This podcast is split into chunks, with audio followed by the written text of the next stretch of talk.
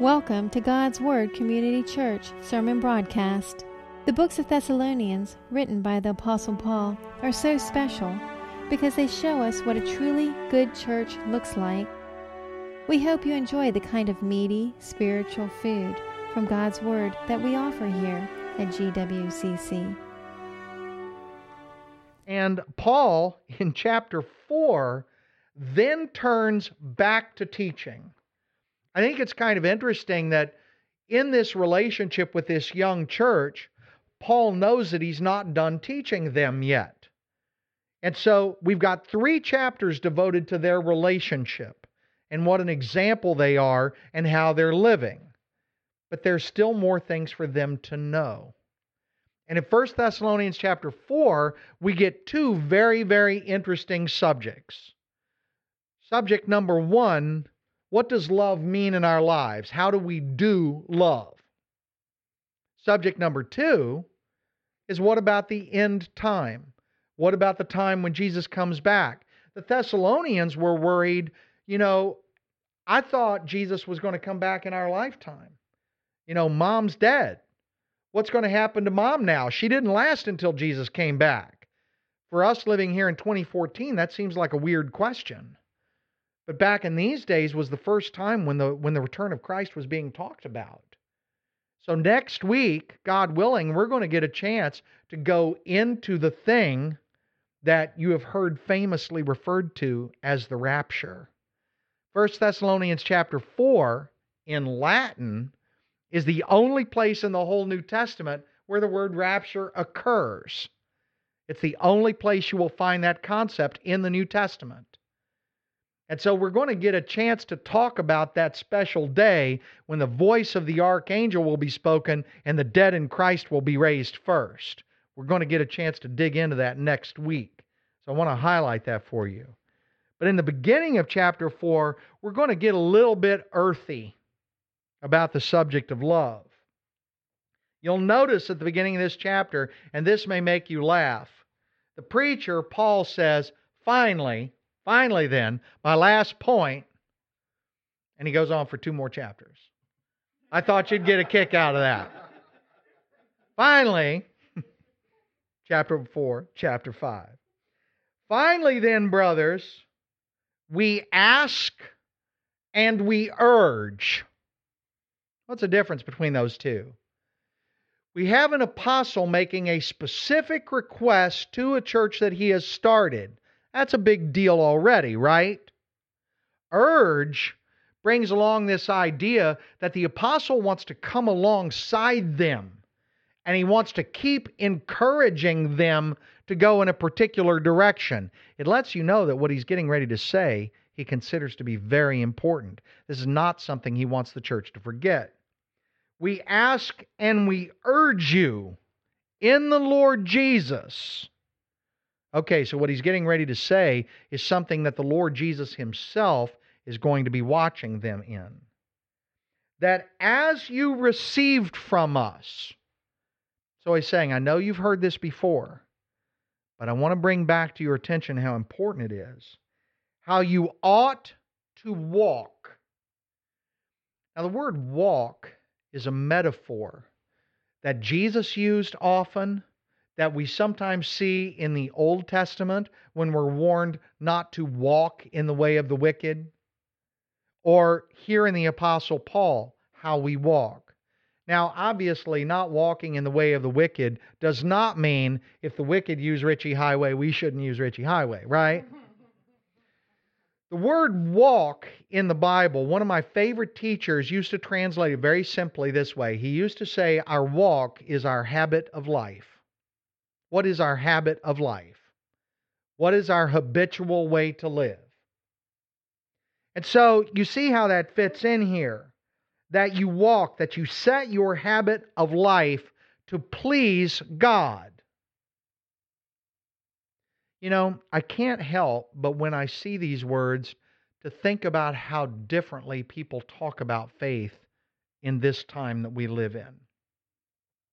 People in our time think that what God is looking for is to believe that He exists and that they have positive feelings toward Him. That's how our culture, our land, seems to define what God is looking for from us. Notice that when the apostle who had this personal encounter with Jesus and has a personal walk with Jesus, when an apostle talks about this, he talks about shaping our habits of life so that they will be pleasing to God. This God actually is the supreme authority in the whole universe. And when he calls us to be with him, being obedient to his lordship is the very first step. You're doing it how you ought to walk and please God, just as you are doing, but that you may do so more and more. Wow. Gives you the impression that this idea of obedience to God, of pleasing God, is a process of transformation that we continue in, that our motivation keeps getting raised in, that we would please Him more and more. For you know what instructions we gave you through the Lord Jesus. And then notice verse 3 For this is the will of God.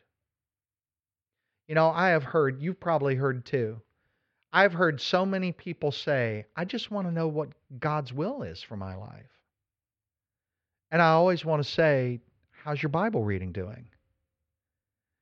Because if you're wondering what the will of God is for your life, it's going to start with the Word of God.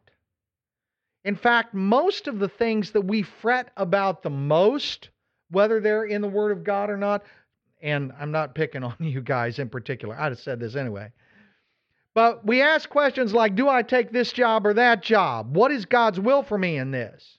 Do I move to this place or do I move to this place? I just wish I knew what God's will is. And you know, the funny thing is, I don't see a whole lot of stress in the Bible on decisions like that. What I see a lot of stress in the Bible on is what kind of people are we going to be, whichever of those choices we make we may have some freedom. That, that free will that He gave us may be there for a reason.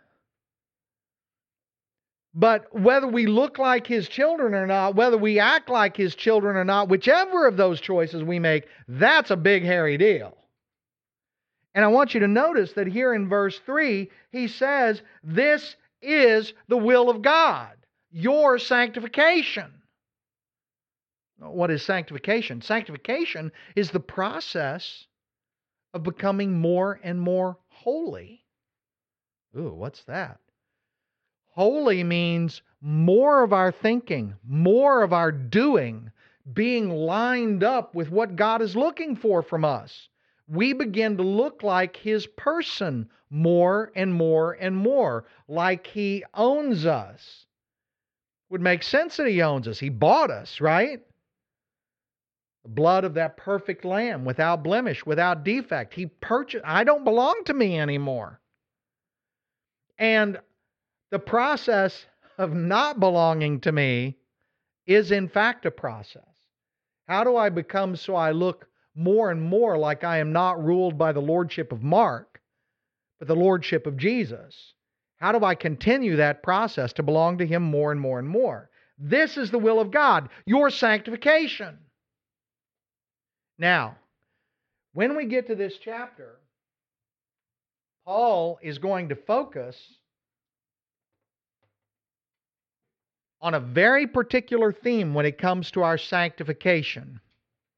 He talks about our sanctification. It's not this, it's this.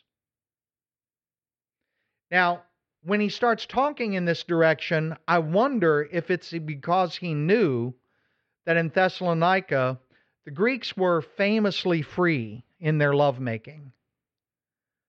And it may be that even though the Thessalonian church was a good church, it may be that Paul still knew that they were still struggling in some of these areas in their lives. So he says, For this is the will of God, your sanctification, that you abstain. That means stop doing sexual immorality. In the Old King James Bible, you're going to find the old word fornication in this place. Fornication in English tends almost exclusively to refer to premarital sex. But the word that is in the Greek, the word translated here, sexual immorality, is the word porneia. And you've seen this word before, haven't you? Because our culture is very aware of the issue of porn graphe. Graphe means something that's pictured or written down. So pornography is what is written down or pictured that has to do with porn. Porneia. What is porneia?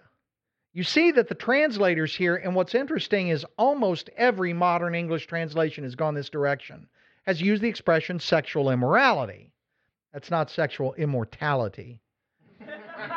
That's something totally different. sexual immorality. Sexual immorality has a very specific definition. And the reason that I can offer you this definition is by doing with this word what is called usage. Usage, in a grammatical sense, is to go back in the Old Testament, in the New Testament, and look at every single time this word is used. What defines the meaning of a word? Sometimes we tell you what a, where a word came from.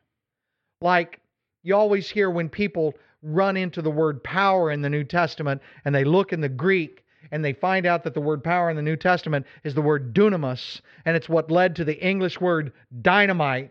So you hear modern preachers say, we got to reach back and get that dynamite of God, you know? Obviously, dynamite didn't exist back then. So sometimes etymology, where a word comes from, doesn't continue to be what a word means. What actually defines the meaning of a word is how it's used. How do we use it? When you use this word, when you follow this word porneia through the Old Testament where it was translated into Greek in an old version called the Septuagint, or in the New Testament, what you find quite simply is this, and this is your definition for the word. Porneia, sexual immorality, refers to every single kind of sex that you can do with somebody else that is not covered by the covenant of heterosexual marriage. Every single kind of sex that you can do with someone else that is not covered by the covenant of heterosexual marriage you will find the word porneia used as a synonym through the whole Bible for every one of those categories. If a married person has sex with somebody that isn't his spouse, we call that adultery. In a more generic sense, the Bible will also call it porneia. If you find homosexuality, there are specific words for homosexuality but it is also addressed by the generic word porneia. If you find sex happening just outside of marriage, what we would sometimes call premarital sex, it may be referred to, as in the book of Ezekiel, as sex that happens before marriage, an inappropriate degree of physical intimacy for the level at which the covenant has not been given yet, but it will also be referred to as porneia. So that's how to understand the appearance of the word sexual immorality in the Bible. You will find porneia translated by the English words sexual immorality, that generic general expression, in almost every modern English Bible now. Now, verse 4 is a verse that you are going to see translated radically different in almost every English Bible that you can see. And it is an extremely difficult verse to translate because the translators are afraid of offending you.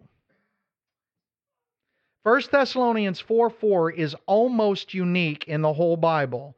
And I'm going to go ahead and be bold and tell you what this verse means. In the English Standard Version, hey, as a pastor, you end up doing counseling with a lot of people, and a lot of questions come to the fore. And people privately ask pastors and, and Bible Bible teachers all kinds of questions because they're wrestling with issues. They want to know what has to do with their sanctification and what doesn't. Paul says in verse 3 it is the will of God, your sanctification, that you would abstain from porneia, that you stop doing it. That each one of you, now I'm reading from English Standard, that each one of you should know how to, you see the word control,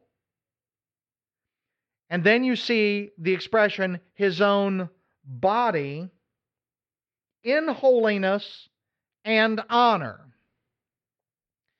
The problem here is how do we translate this word that here is translated control? And how do we translate the word which here is translated body? Because I will tell you that neither of these words is normal for what's here in the Greek. The word control, translated control, is the word to handle or to hold. Many English translations, the translation you get won't sound like that. The word here, which is translated body, is not the Greek word soma, which is by far the normal word in Greek for body. You'll see some Bibles translate this word as wife. When, when the translation wife appears, then the verb gets changed to to have your own wife but it's not the word for have, and it's not the word for wife. What we have here is the word skeuos, which means vessel or bottle.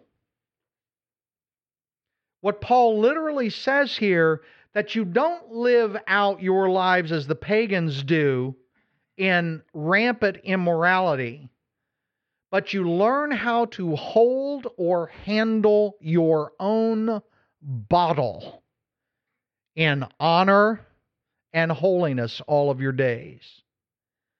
It is my conviction, and I'm not alone in this. In fact, if you look at the New English translation and look at the advanced translator's notes in the NET, the NET was headed as a Bible translation by Daniel Wallace, who is one of the top five textual scholars on the whole planet. And the whole team working under Daniel Wallace translated the Bible and provides you with more translators' notes in that Bible than in any Bible you'll find.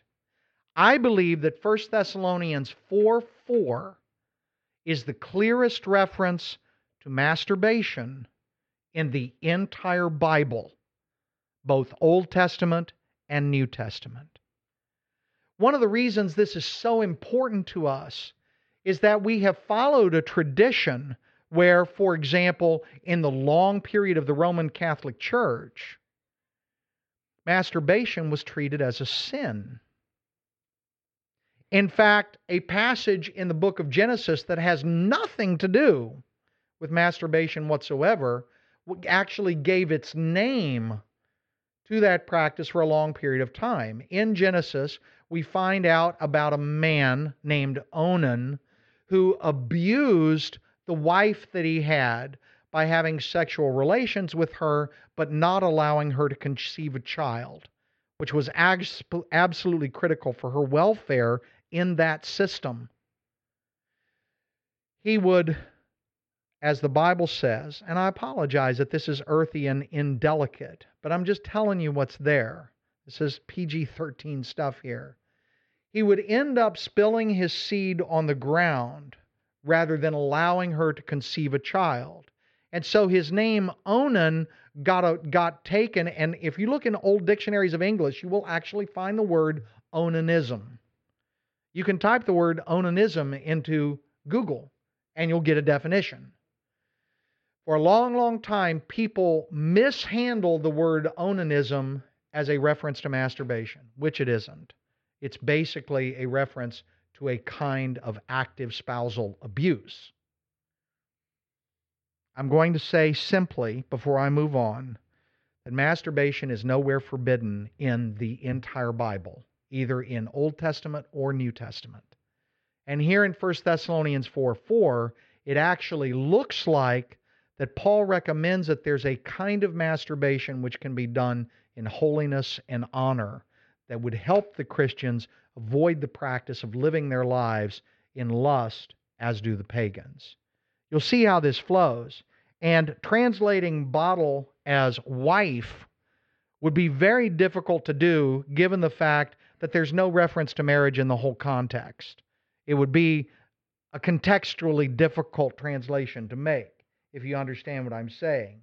Not in the passion of lust like the Gentiles who don't know God. When I say this, I'm preaching something that is almost forgotten in churches today. It has almost been abandoned.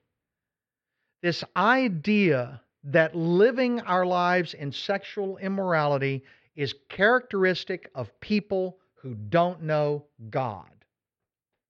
It's important for us to know that.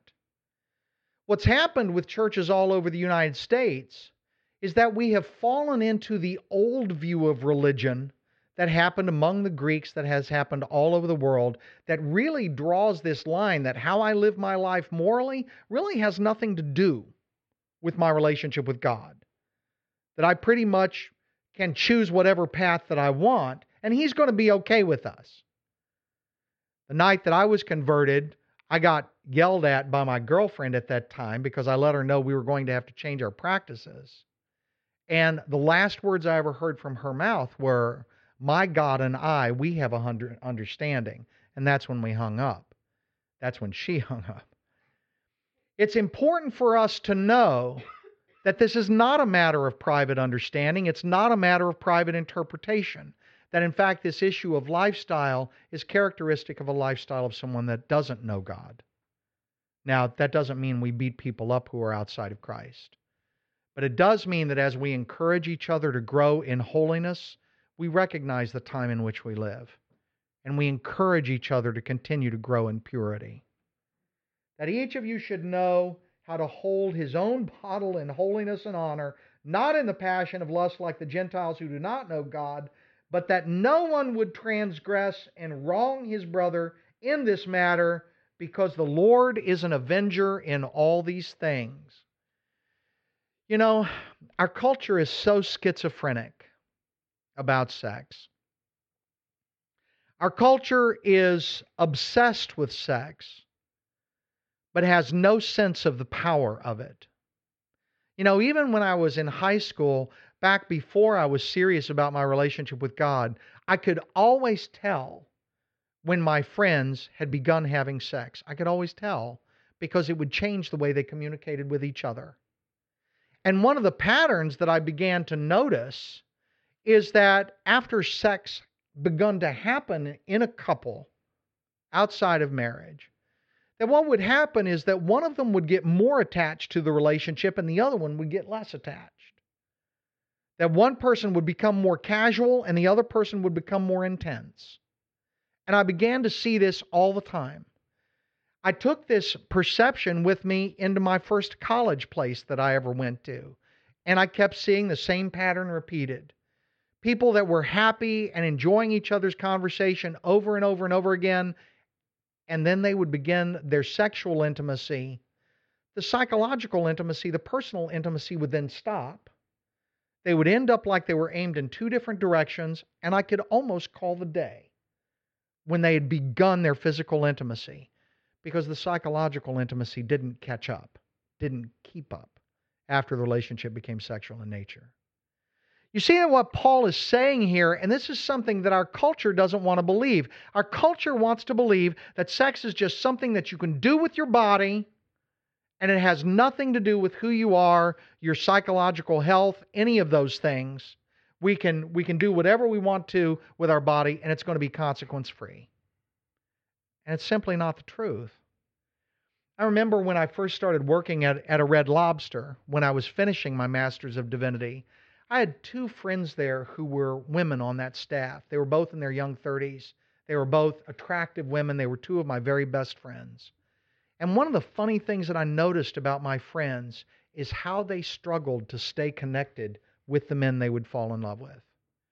Because by the time I knew them, they had had so many partners that they found that it was difficult for them to stay attached to a man for more than a month or two. That their sense of connection, their sense of romance, their sense of being in love, they had a hard time staying in love now by the time I knew them. I really felt in my heart, I felt a lot of compassion toward them. I saw a demonstration of this idea done with a piece of duct tape. And, you know, the people at the beginning of the row have to have some courage to do this. But I've seen this used when you have, you know, hundreds of youth drawn together and we're trying to teach the youth about purity.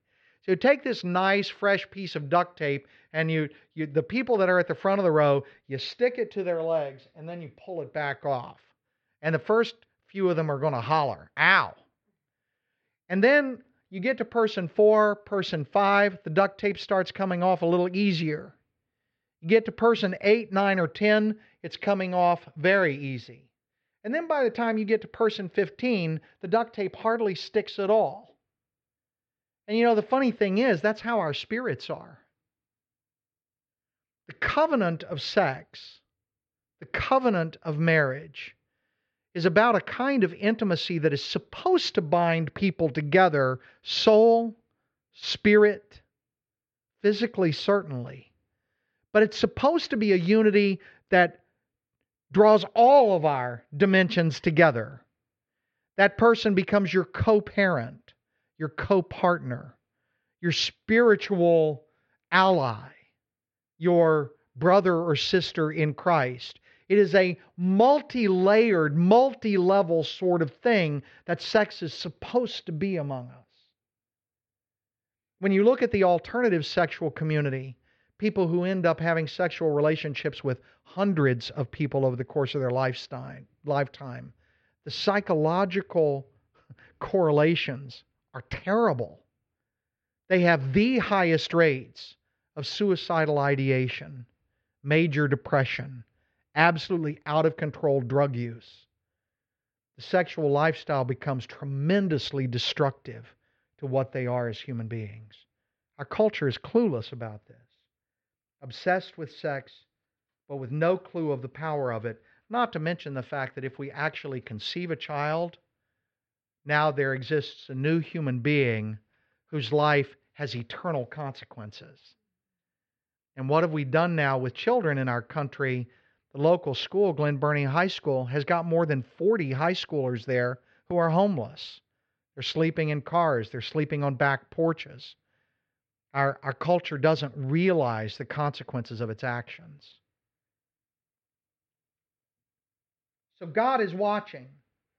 He knows how sex, which is uncovenanted, creates damage. And notice how he says that no one transgress and wrong his brother in this matter, because the Lord is an avenger in all these things, as we told you beforehand and solemnly warned you. For God has not called us for impurity, but in holiness. Therefore, whoever disregards this disregards not man, but God, who gave you his Holy Spirit. Why does he say that? Don't we always refer to the Spirit of God as the Holy Spirit? When Paul in 1 Corinthians 6 talks about our body being a temple of the Holy Spirit, it's in the context of talking about sex. And how do we live with our bodies in one direction while His Spirit, who is striving for holiness in us, very much wants us to go a different direction? And then we see now concerning brotherly love. You see, in, in the first half of 1 Thessalonians 4, what we see is two statements about love. One is, don't do love like this. Don't do it this way. This creates damage. It's out of step with the holiness that God wants to do with you. It is in conflict with the Holy Spirit within you. Don't do love this way. Do love this way. Philadelphia? We have to move to Pennsylvania?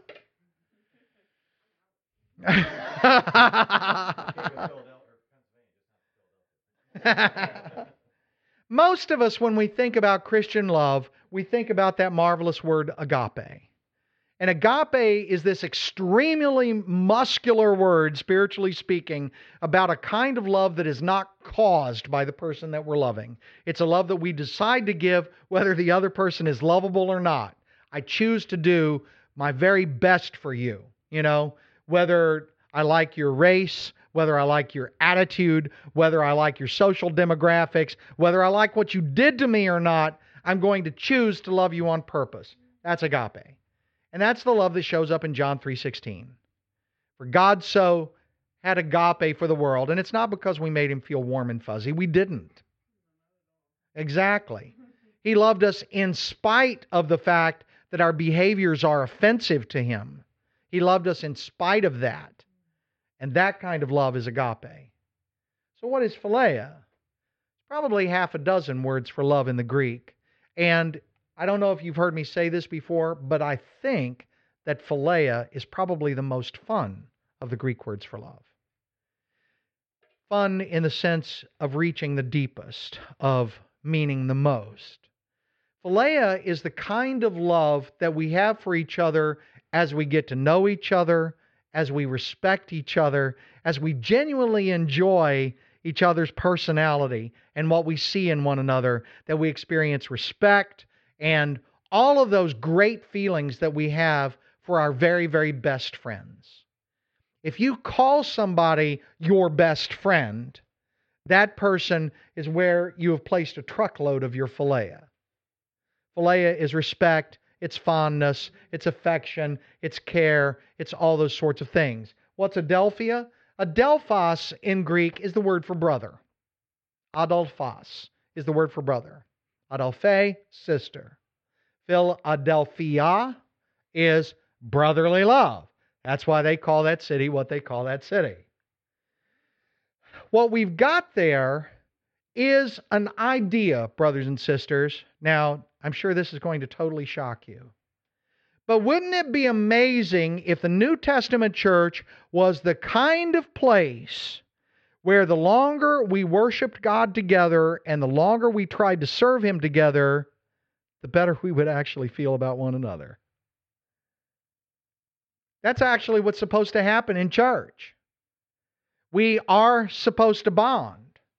We are supposed to develop respect and, yes, affection for each other.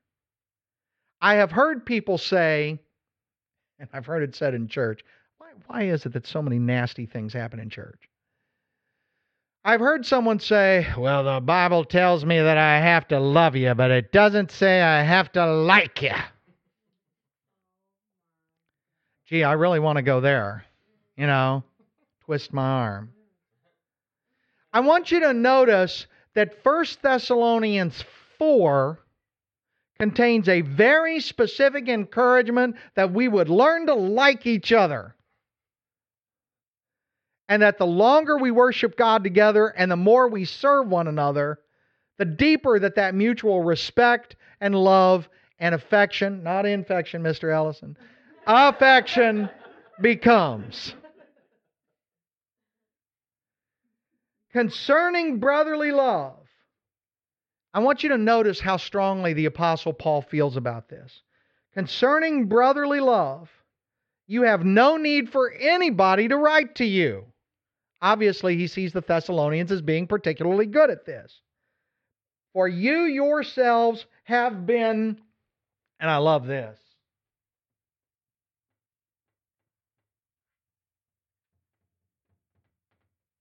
God taught as one word. Theodidaskoloi. God taught. You've had God in you, and because you've had God in you, you've been walking in this path of transformation, and that path of transformation has created this result in you. I can see it. I can see your Philadelphia. I can see even that your Philadelphia is divine in its origin. That's cool. That's like way cool. That's the church I want to be in. You Concerning brotherly love, you have no need for anyone to write to you, for you yourselves have been God taught to love one another. For that indeed is what you are doing to all the brothers throughout Macedonia. But we urge you do this more and more. What do you tell a, church who is excellent in Philadelphia? Good job. Keep doing it. Do it more. What's our score on Philadelphia this week? Oh, that's great. Do it more.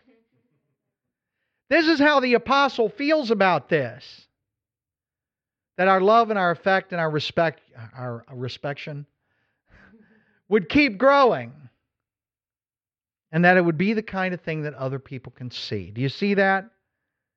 Your love for all the brothers. I tell you, I, I don't have to spend much time reflecting on what I've seen in churches in my lifetime to know that this would change churches in the United States.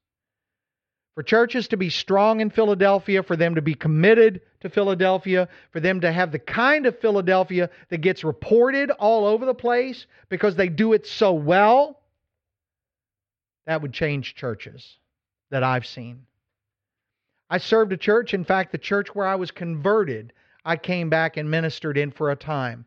And it was the weirdest thing in the world to have an experience in a church of only about 130 people to know from the leadership team in that church that they cared that we ministered to this part of the people that went to that church, but we don't care about these people that go to this church.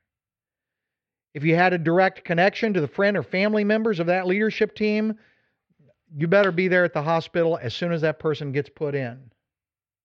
I want you to know that I had one of those elders tell me when I went to go see his mother in the hospital, Oh, you didn't have to do that. Weird, isn't it? But even if if 22 people are in line to see one of the members of that team when he goes into the hospital, boy, the minister better be there too. I chose to go there two days later when he is by himself had been feeling bad about his illness for a couple of days. That church would have been transformed by a practice or a commitment to Philadelphia. And you've got your own stories. You've seen situations yourself where this kind of growing affection for the whole community of Christians has not been practiced. We urge you, brothers, to do so more and more. And then in verse 11, we get kind of this threefold picture of how people who live like this live. We want you to aspire to live quietly. That means not to be troublemakers, not to be rabble rousers. Now, I'm going to give you an extremely important footnote here about the women's issue in the Bible. In 1 Timothy chapter 2, some of you are aware that there is a place there where Paul says, I urge the women to be silent. Yes, God bless you. I do not permit a woman to teach or to exercise authority over a man, rather, she is to remain silent. That's 1 Timothy 2:12. I want you to make a note for yourself that the word that is translated quiet in 1 Thessalonians 4:11 and the word that is translated silent in 1 Timothy 2:12, you know what I'm going to say, don't you? Is the same word. It's the same word the kind of quietness that Paul is encouraging the whole church to live in in 1 Thessalonians 4:11 is all he's asking for of the troublemaking women in Ephesus in 1 Timothy 2:12. I want you to know it's the same word, asukia, which means to live quietly, decently. It doesn't mean stick a cork in it and don't say a word. We've got a couple of Baptist churches in our area right now that have decided to go in that direction. I believe that to be particularly an unwise choice. I bet the men hear about it when they get home.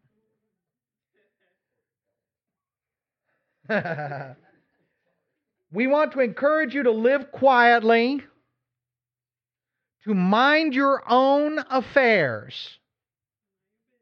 That's right. Mind your own business. it's the church of mind your own business. Yes? There are people that have to get into everybody else's stuff and to make sure that everybody hears everybody else's stuff. This is a specific command against that. Don't live like that. Work with your hands. The Greeks didn't consider that honorable. But Paul is saying to be able to do labor, to, to get out there and sweat and get dirty, that's honorable stuff. And you see that he says here, so that you may walk properly before outsiders. Properly actually has the idea of being attractive. That we have lives that are attractive. We're not troublemakers. We're not people who are afraid to work. We're not people who get into everybody else's business and consider that the heart of our conversations. We avoid those things. And in so doing, our lives become attractive to outsiders. And it also has the secondary effect that we end up not in need. We end up not needing to be dependent in our lives. This is what love and life is. Here is the apostle getting back together with his young church again and teaching them more about what it means to live as a Christian. This is part of our message. This is part of the gospel. How do we live in such a way as to be pleasing to God? Pray with me. Father in heaven, we truly are striking out in a direction that it seems like your church in the United States has forgotten as even being important. Lord, we ask that you would help us to be faithful in these things, that we would grow in these things, that they would become characteristics that are distinctive of God's Word Community Church. That we would be people that would be pleasing to you and that we would walk forward in the gospel in the way that you would have it done. We thank you for your grace and love. It's in Jesus' name we pray. Amen.